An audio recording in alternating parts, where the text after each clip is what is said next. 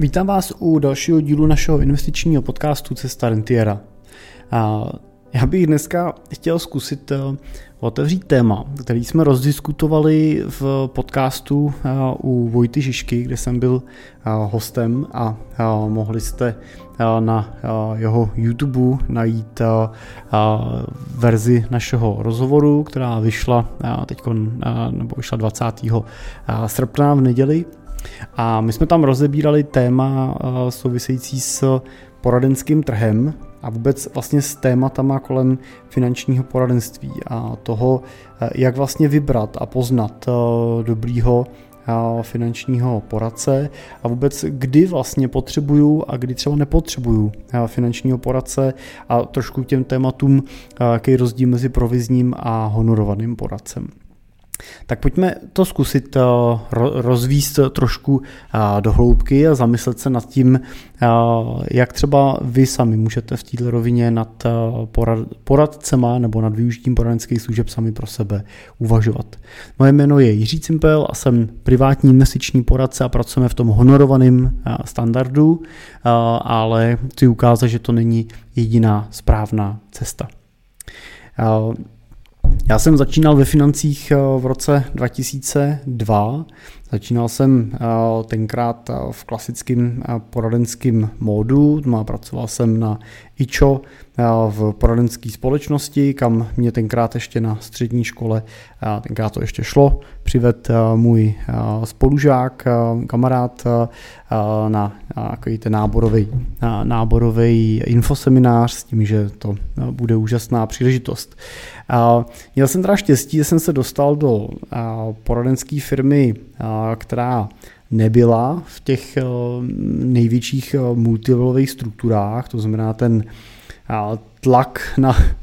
budování struktury tam nebyl takový, jako třeba asi řada jiných poradců, který začínají klasicky v těch různých třípísmenkových firmách, zažívali určitě mnohem víc, tak zažívali, zažívali takový ty semináře, kdy přijížděli ty manažeři v těch Ferrari a tak dále, tak to my jsme úplně takhle neměli. Kladce, nějaký požadavek, nějaký důraz na kvalitu té práce, ale samozřejmě to, co jsem jako to, co musím se zpětným pohledem sám vlastně u sebe reflektovat, je to, že když se dneska podívám zpátky na to, jak jsem tehdy fungoval, tak jsem vlastně nebyl poradce, ale byl jsem prodejce. A byl jsem dobrý prodejce, prodávat produkty za provizi se mi celkem dařilo. Dařilo se to mně, dařilo se to pak i mýmu obchodnímu týmu, který jsem, který jsem stavěl a řídil, ale ale nebylo to poradenství, bylo to prodejenství takový, kdybych teda řekl. A je to přesně to specifikum toho, když pracujete v režimu, kdy jste placený za zprostředkování produktů, jste placený za to, že uzavřete nějaký pojištění, že uzavřete nějaký spoření, nějaký investice a tak dál.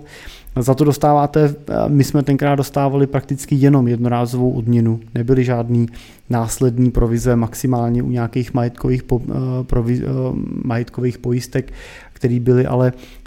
pro běžného poradce zanedbatelný, protože jich zase nedělal takové množství, takže uh, ty klasické životky nebo investice prostě přišlo jednorázově nějaký vstupní poplatek, nějaká provize a uh, pak prostě nám nezbývalo nic jiného, než jít a hledat další obchod. A, a protože samozřejmě tomu jednomu klientovi a úplně a, 10 životních pojistek, nebo prostě každý rok mu pojistku prostě neuzavřete,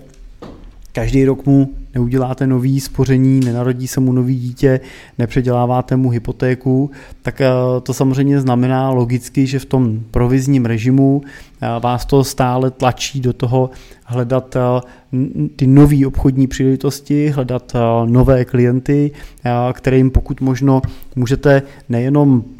mírně učísnout to, co si tam před rokem udělali a dostat za to pár sto korun, ale pokud možno tam přijít s takovou tou klasickou nabídkou všechno, co tu máte, je špatně, musíme to udělat celý od znova, ještě to o něco navýšit a pak to bude báječný a za to si sinkasovat provizi v desítkách tisíc korun. Jo, to samozřejmě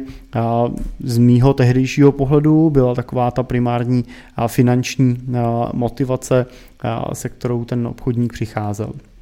Já už teda dlouho nepracuju v tom provizním režimu, ale vídám samozřejmě u našich klientů a, různý produktový nastavení a bohužel musím říct, že se s tímhletím systémem vlastně setkávám do dneška, že prostě tenhle ten, ten prodejní režim prostě funguje a pravděpodobně do té doby, dokud si nebudou klienti svého poradce sami hledat a platit a nebudou si ho platit za tu péči, no tak eh, prostě to takhle bude i dál. Prostě do té doby, dokud eh, je ten váš poradce eh, principiálně primárně prodejcem, tak bude samozřejmě v principu hlavně prodávat. Ten okamžik, kdy ten kdy se ten prodejce může stát poradcem, je podle mě ta chvíle, kdy ho začnete platit za tu radu a ne za zprostředkování finančního produktu. Tady třeba teda řeknu, tohle byla naše obrovská motivace, když jsme hledali už někdy od roku 2010, tak jsme hledali cesty, jak vlastně správně nastavit nějaký honorářový systém v rámci té práce naší. A nakonec jsme vlastně jako zjistili, že v tom klasickém v produktovém segmentu, to znamená v segmentu těch běžných produktů typu životního pojištění nebo hypotéky a tak dál, tak je to vlastně velmi těžký, protože eh, se vlastně principu jedná o transakční produkt. Pokud eh, si uzavíráte hypotéku, tak vy nepotřebujete, aby vám ji někdo každý rok servisoval v principu věci hypotéku můžete uzavřít a nechat jí dalších 30 let běžet a postupně ji splácet. Teď samozřejmě mi hypoteční poradci asi utrhnou hlavu, je jasně, že vám tam čas od času končí fixace, je dobrý v období té fixace vzít tu hypotéku a zkontrolovat, jestli vám prostě nikdo nenabídne někde jako rozumnější podmínky nebo se prostě pokusit vyjednávat s tou bankou. Takže řekněme, že ten vstup při nějakým běžným fixačním obdobím na řekněme třeba v průměru pět let, tak u té hypotéky jednou za pět let stačí. Ale možná zase se jedná o transakční otázku. Jo, jednou za pět let můžu oslovit hypotečního poradce a říct, ale končí mi tady fixace, můžeš mi prostě připravit nějakou nabídku, jestli to nebudeme refinancovat někam jinam, jestli se mi to prostě nevyplatí líp. Jo, a on a může udělat nabídku a, a můžeme se dopracovat teda k tomu, že to dáme do jiné banky a on zase dostane jednorázové provizi v jiné bance. Je tam samozřejmě otazník, co dělat, když zjistíme, že ta moje banka má ty podmínky nejlepší a on už tu práci odved. Jo? To je zase, pokud nechcete, aby vás za každou cenu nutil refinancovat někam jinam, tak musíte přemýšlet teda, jak to udělat, aby to bylo fair i v případě, že on tam na tom odpracuje spoustu práce, ale zjistíte, že máte zůstat v té bance, kde jste a tím pádem mu žádnou provizi nedostane. Ale to už je nějaká individuální dohoda, kterou s tím poradcem můžete hledat a tam už můžete uvažovat nad nějakým honorářovým nastavením ale pořád se jedná o transakční vlastně otázku, o to, že chcete jednorázově poradit. A vlastně velmi podobně to je i u životního pojištění, pokud si uzavíráte nějaký životní pojištění a chcete v něm krýt rizika, tak taky uzavíráte produkt a ten produkt v principu můžete nechat mnoho let běžet, aniž byste museli každý rok přepočítávat, jestli nějaká pojišťovna nemá náhodou lepší podmínky, abyste přešli, přešli k ní. Takže zase si myslím, že můžeme říct třeba taky jako jednou za pět let, prostě, když se udělá nějaká revize toho produktu, tak to může být zcela dostatečný a zase se může jednat o jednorázovou transakci, kdy teda to s váma někdo jednorázově zkontroluje. I tady bych ale jako přemýšlel nad tím, jestli má přijít ten, porad, ten prodejce, který mu řeknu, zkontroluj mi tady životní pojištění a on logicky, aby si vydělal nějaký peníze, tak vám prostě vždycky musí říct, že ta vaše pojistka je špatná a minimálně, že je potřeba ji upravit směrem nahoru, navýšit, protože když ji upraví směrem dolů, tak vám tak si provizi nepři, nevydělá. No a nebo v ideálním případě pro něj přijde a řekne, no mám tady mnohem lepší variantu, tahle už je stará, už je přežitá, podmínky už nejsou tak dobrý, zrušíme ji a uděláme jinou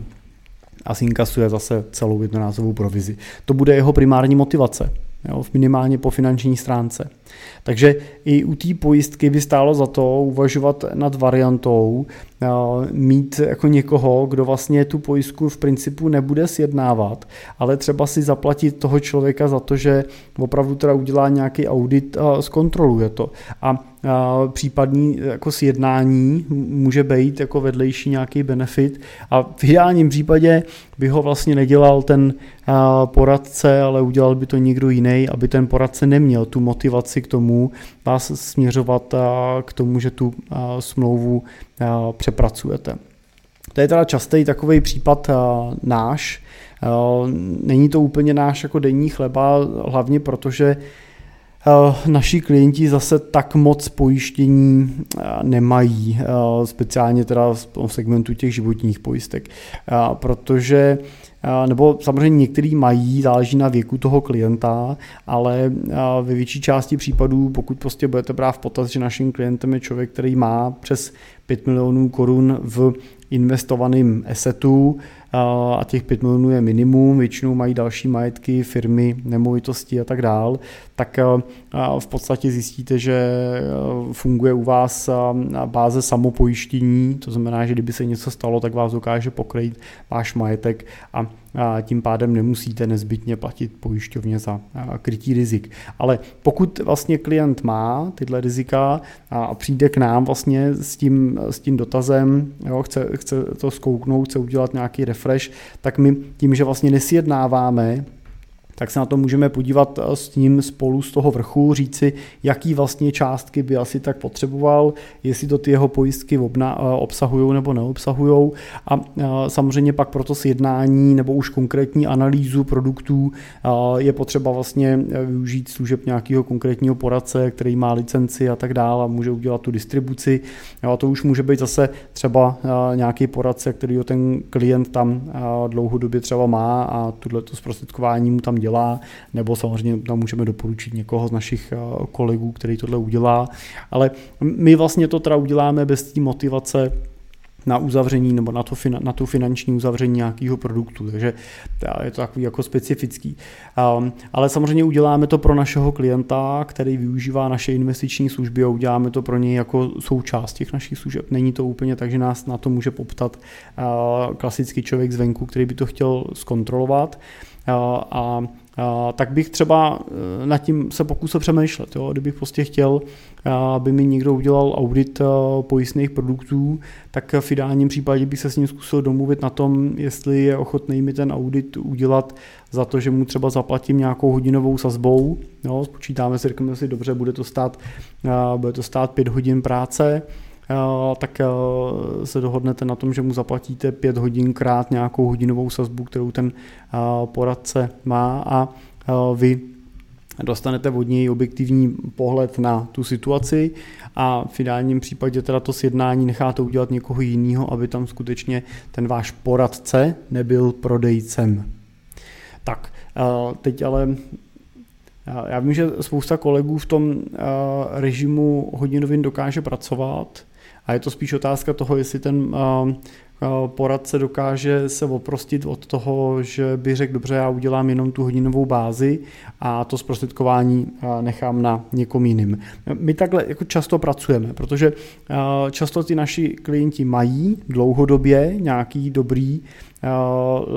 pojišťovací agenty třeba, který jim řeší pojištění majetku nebo podobné věci a my s nimi rádi spolupracujeme. Jo. Nesnažíme se jim vlastně brát tu práci, ale snažíme se kooperovat v tom, že vlastně jim pomáháme vlastně v tom, že řekneme, co bychom pojistit potřebovali a oni potom už vyřeší tu konkrétní pojistnou bázi, prostě vyřeší to, to uzavření a sjednání, takže je to taky jako produktivní v tom, že my tam uděláme dobrou práci pro našeho klienta v rámci služeb, co pro ně zajišťujeme a ten poradce, co se o ní roky třeba spolu toho prostředkování stará, tak nepřijde vlastně o, o kšeft a může si tam udělat ten, ten kšeft a tu zakázku a má to vlastně jednodušší, protože ten klient přichází už s konkrétní poptávkou toho, co potřebuje vyřešit. Tak to je třeba jako úvaha, jak si myslím, že by bylo smysluplný uvažovat, ale úplně standardně se takhle napříč tím trhem zatím dneska nepracuje. To je výdám v realitě to, že kolegové využívají třeba buď ten model investiční, to je model, ke kterému my jsme došli v čase, protože u investic skutečně už dneska je možný bez problémů pracovat bezprovizně. To znamená pracovat bez toho, aniž bych musel být závislý na tom, že mi nějaká třetí strana v podobě toho investičního fondu třeba, nebo nějaký skupiny investiční, nebo někoho, kdo vydává dluhopisy a tak dál, takže mi vyplácí nějakou provizi, protože samozřejmě v případě, že mi někdo vyplácí nějakou provizi, tak vy jako investoři se těžko dostáváte k informaci, jako jak velká ta provize je ve srovnání s jiným produktem, to znamená, nevyplácíme náhodou za ten produkt třeba o 20% větší provizi, než je na tom trhu pro tyhle produkty běžný. A tím pádem na mě jako na poradci to vytváří nějaký tlak být motivovaný vlastně využít tyhle pobídky, dostat o 20% víc a zúvodnit si to říct, ale ten produkt je vlastně super, je vlastně perfektní, aniž bych byl úplně objektivní. Protože tady skutečně nefunguje napříč tím trhem jednota. Nefunguje to, že by prostě všechny ty společnosti vyplácely ty provize stejný, to prostě tak není. Vždycky je někdo, kdo vyplácí něco víc nebo vyplácí nějaký benefit prostě a chce upisovat těch produktů trochu víc a samozřejmě tím přitahuje velkou míru pozornosti a, a produkce, jo, protože proč bych uh, sjednával produkt, za který mám o 20% méně, když můžu sjednat podobný produkt, za který mám o 20% víc. Takže to samozřejmě úplně není žádoucí, proto vlastně my pracujeme v tom režimu, kdy garantujeme investorovi, že nedostáváme u těch investic žádný pobídky, nedostáváme žádný provize od těch investičních společností, ani z pohledu vstupních poplatků, ani z pohledu následných provizí. I ty platformy už dneska umí to a máme to tak nastavené, že kdyby nějaká provize přišla, tak se automaticky přeúčtuje ve prospěch, ve prospěch toho klienta na tom jeho účtu, takže ji tam ten klient dostane, my ji nedostaneme.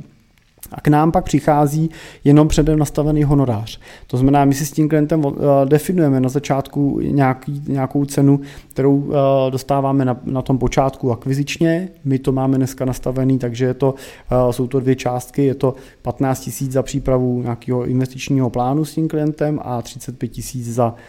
nákup a rozběh toho investičního portfolia, přípravu investičních účtů, za investování, pokyny a tak dál. Takže v součtu je to 50 tisíc, což teda, když bychom převedli na procenta, řekli jsme, že bereme klienty minimálně s 5 milionama, tak ten maximální poplatek na tom vstupu přepočtu na procento je třeba u nás procento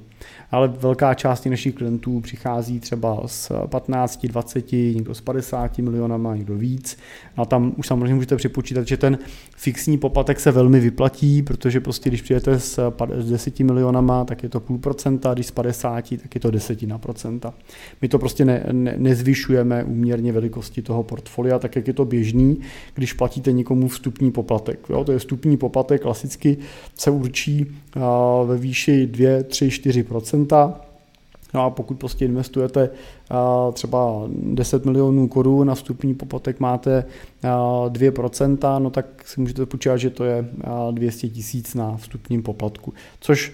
jako 2% nemusí znít nějak dra- dra- dramaticky, ale 200 tisíc už je celkem taková jako citlivá, citlivá suma, kterou takhle na začátku utopíte, když to zjednoduším. Takže to je ten vstup a pak vlastně máme s klientem nějakou dohodu na nastavení toho, že nám platí nějaký servisní, servisní odměnu nebo odměnu, která je uměrná objemu toho majetku,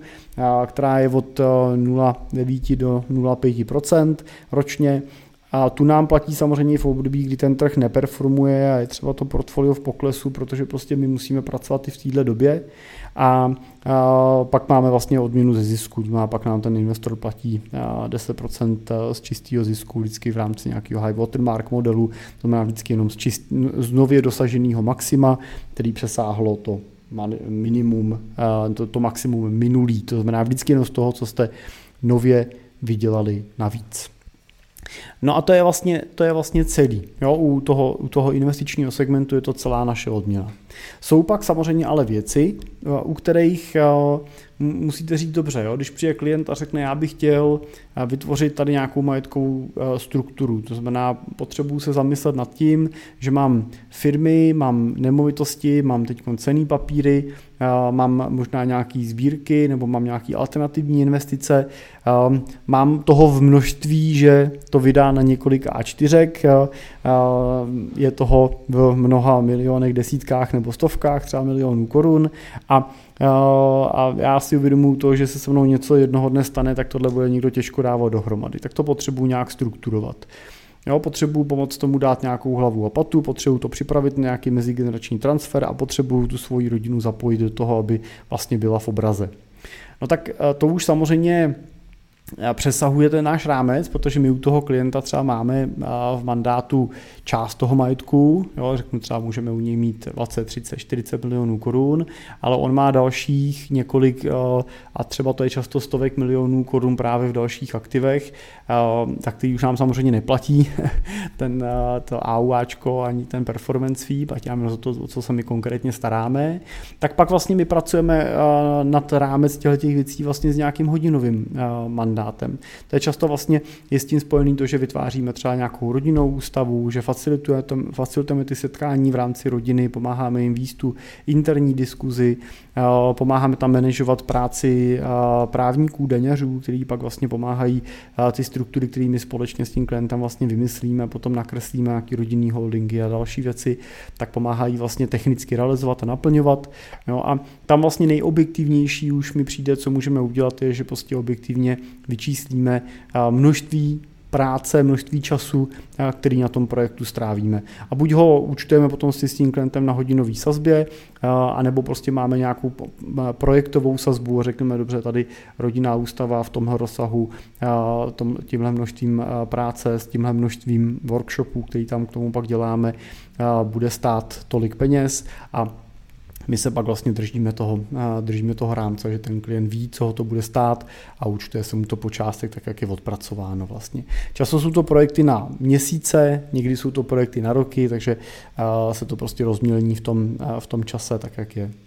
tak jak je prostě to potom potřeba řešit. Tak to je třeba ten pohled, který k tomu máme my a ten se mi zdá vlastně relativně nebo logicky se mi musí zdát objektivní, no, ale samozřejmě uh,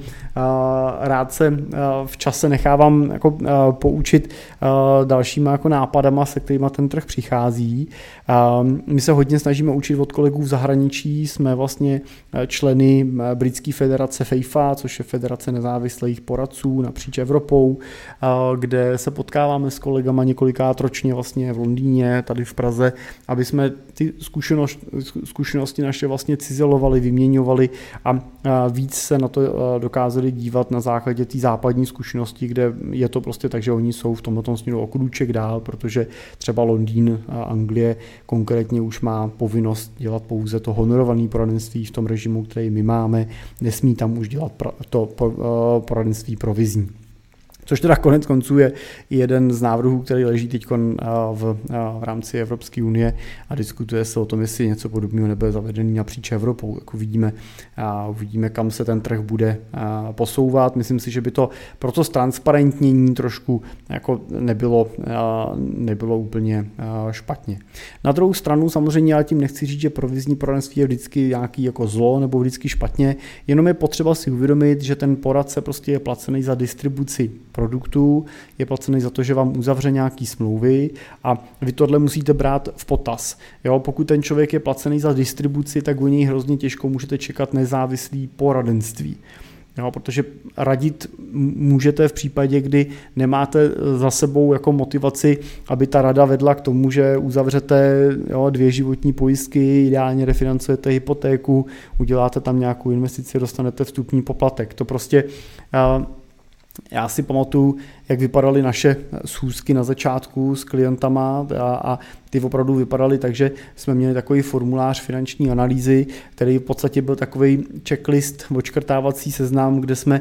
měli vždycky několik otázek a obrázků k každému tématu, že jsme probrali bydlení, a, probrali jsme ho proto, že jsme hledali, jestli je potenciál tomu klientovi v otázce bydlení něco prodat. Můžu tady uzavřít stavební spoření, můžu tady uzavřít nějakou hypotéku, nemůžu, OK, jdu dál, příjem. Jo, a bavili jsme se o zajištění příjmů, o rizicích, který s tím příjmem souvisí a o tom, jestli by vlastně zase jsem tam nemohl uzavřít nějakou životní pojistku. Jo, můžu, nemůžu, můžu, super, očkrtnu si a jdu na další bod. Bavíme se o stáří. Jak se díváte na stáří, věříte tomu, že vás stát zajistí na starý kolena, kolik byste chtěl mít důchodu peněz. Jo, a klasické otázky, kterými samozřejmě ten obchodník eh, se vás snaží dovíst do toho, že uh, řeknete, jo, tak já bych si na stáří dával 5000 korun měsíčně tady. Jo, a on si řekne, super, zaškrtávám si, že můžeme udělat na stáří něco. A takhle si vlastně očkrtám ten seznam, děti, měli jsme tam pak státní dotace, denní úlevy a tak dál.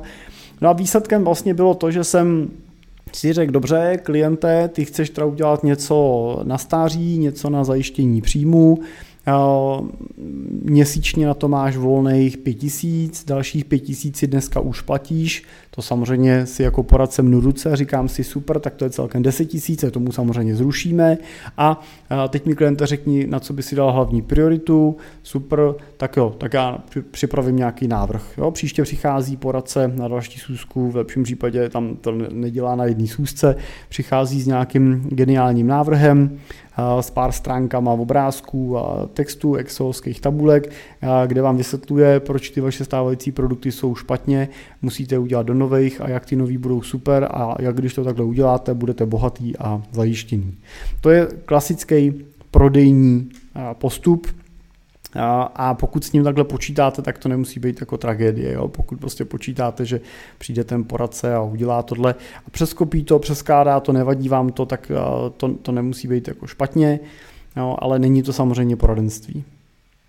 Jo, v tom poradenství tam chcete dostat radu a ne, a ne distribuovat produkty. Takže v ideálním případě, už jsem říkal na začátku, by bylo oddělit tu radu od té distribuce. Jo, mít poradce, kterýho si zaplatíte a on vám poradí a mít prodejce, který to pak uzavře. Problém ovšem je,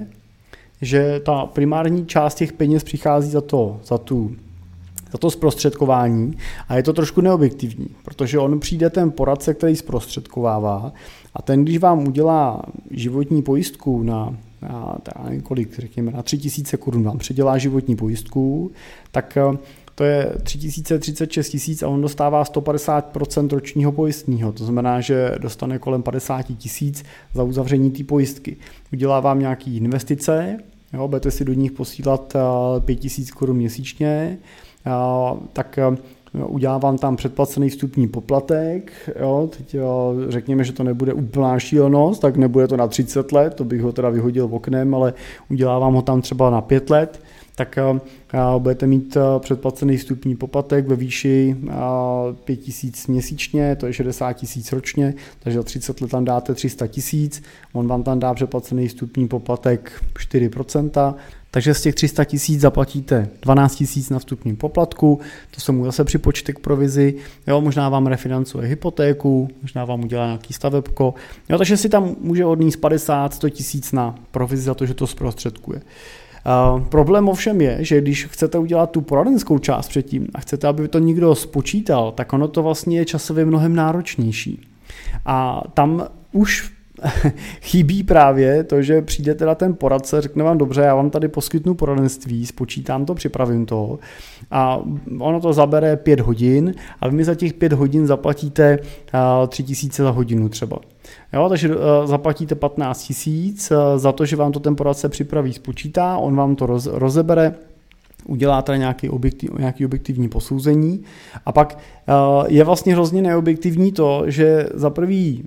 musíte přemýšlet, jestli jste ochotní zaplatit těch 15 tisíc tomu poradci jako normální rodina, jo, že vám tam přepočítá, udělá ten audit a, a, a pak je ten nepoměr to, že on tam s tím má nejvíc práce, musí se a, tím prokousat, pochopit tu vaší situaci a po něm přijde prostě nějaký zprostředkovatel, který už schroupne rovnou a, potom třeba 50-60 tisíc na provizi za to uzavření. Jo, ten, ten český systém počítá s tím, že vlastně tohle poradenství by měl udělat už ten zprostředkovatel a že on v té provizi těch 60 tisíc má skovanou i tuhle poradenskou bázi, to, že eh, vlastně udělá to nezávislé srovnání produktů, doporučí vám pro vás to nejlepší řešení a tak dále.